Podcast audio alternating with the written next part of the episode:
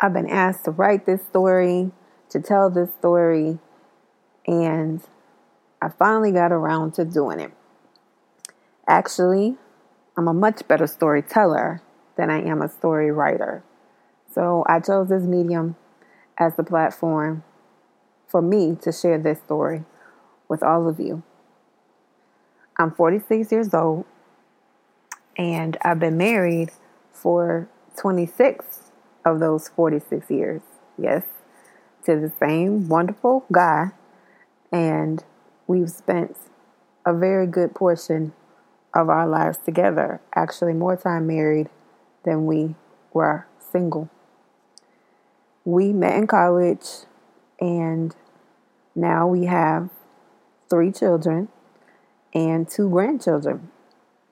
All of our children are girls, and they all came to be under very different, and some might think unusual circumstances. We look to it as more being just ordained circumstances, those circumstances that helped us fulfill our purpose in life. And I think my story, our story, can really be an inspiration to others and also allows because I've had the time to have some retrospect with regard to where things started and how they ended. All my kids are pretty much grown or almost grown right now. So, how I felt about things 20 years ago versus how they actually turned out, that wisdom might be of benefit to others.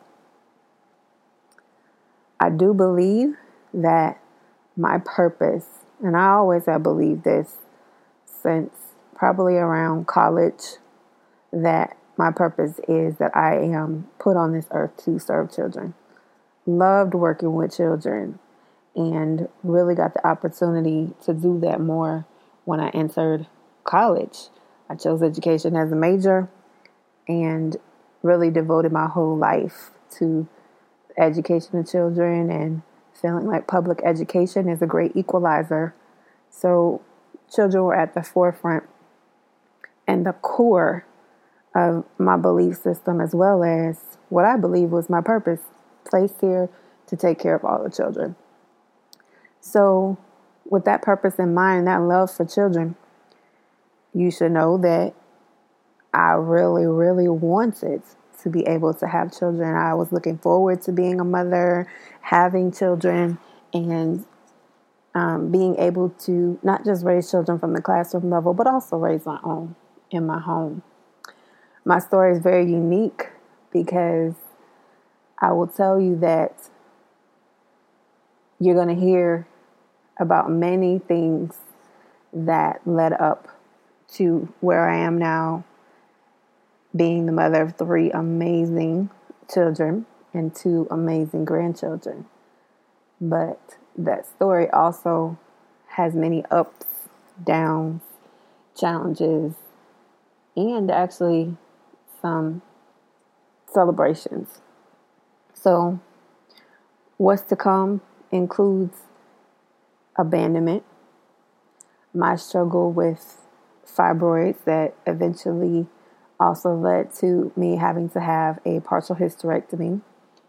And even I'm going to share with you something that's extremely personal to me, but it is a story, my personal story with regard to abortion. I can't leave any of those things out because in telling this story, I do believe that each and every part of where I am today is rooted in those experiences and those situations that further bring meaning to maybe the why and how the story that I had in my head of what my life should be and what it was going to be, I didn't anticipate some of the challenges. But at the same time, and not anticipating the challenges, I took what I had and has amazing belief in if my purpose is real and I'm supposed to be here for children, then as long as I'm doing that, I know the other pieces will fall into place. And as they did. So I hope that you will join me and listen to my story. And it really deals with how blood does not make you family. Because what you're going to learn about our family is everyone in our family has different blood, except for my grandchildren, who are my daughter's children and share that blood strain. But myself, my husband, and my three children all have different blood. And yet, we are still very, very much a family.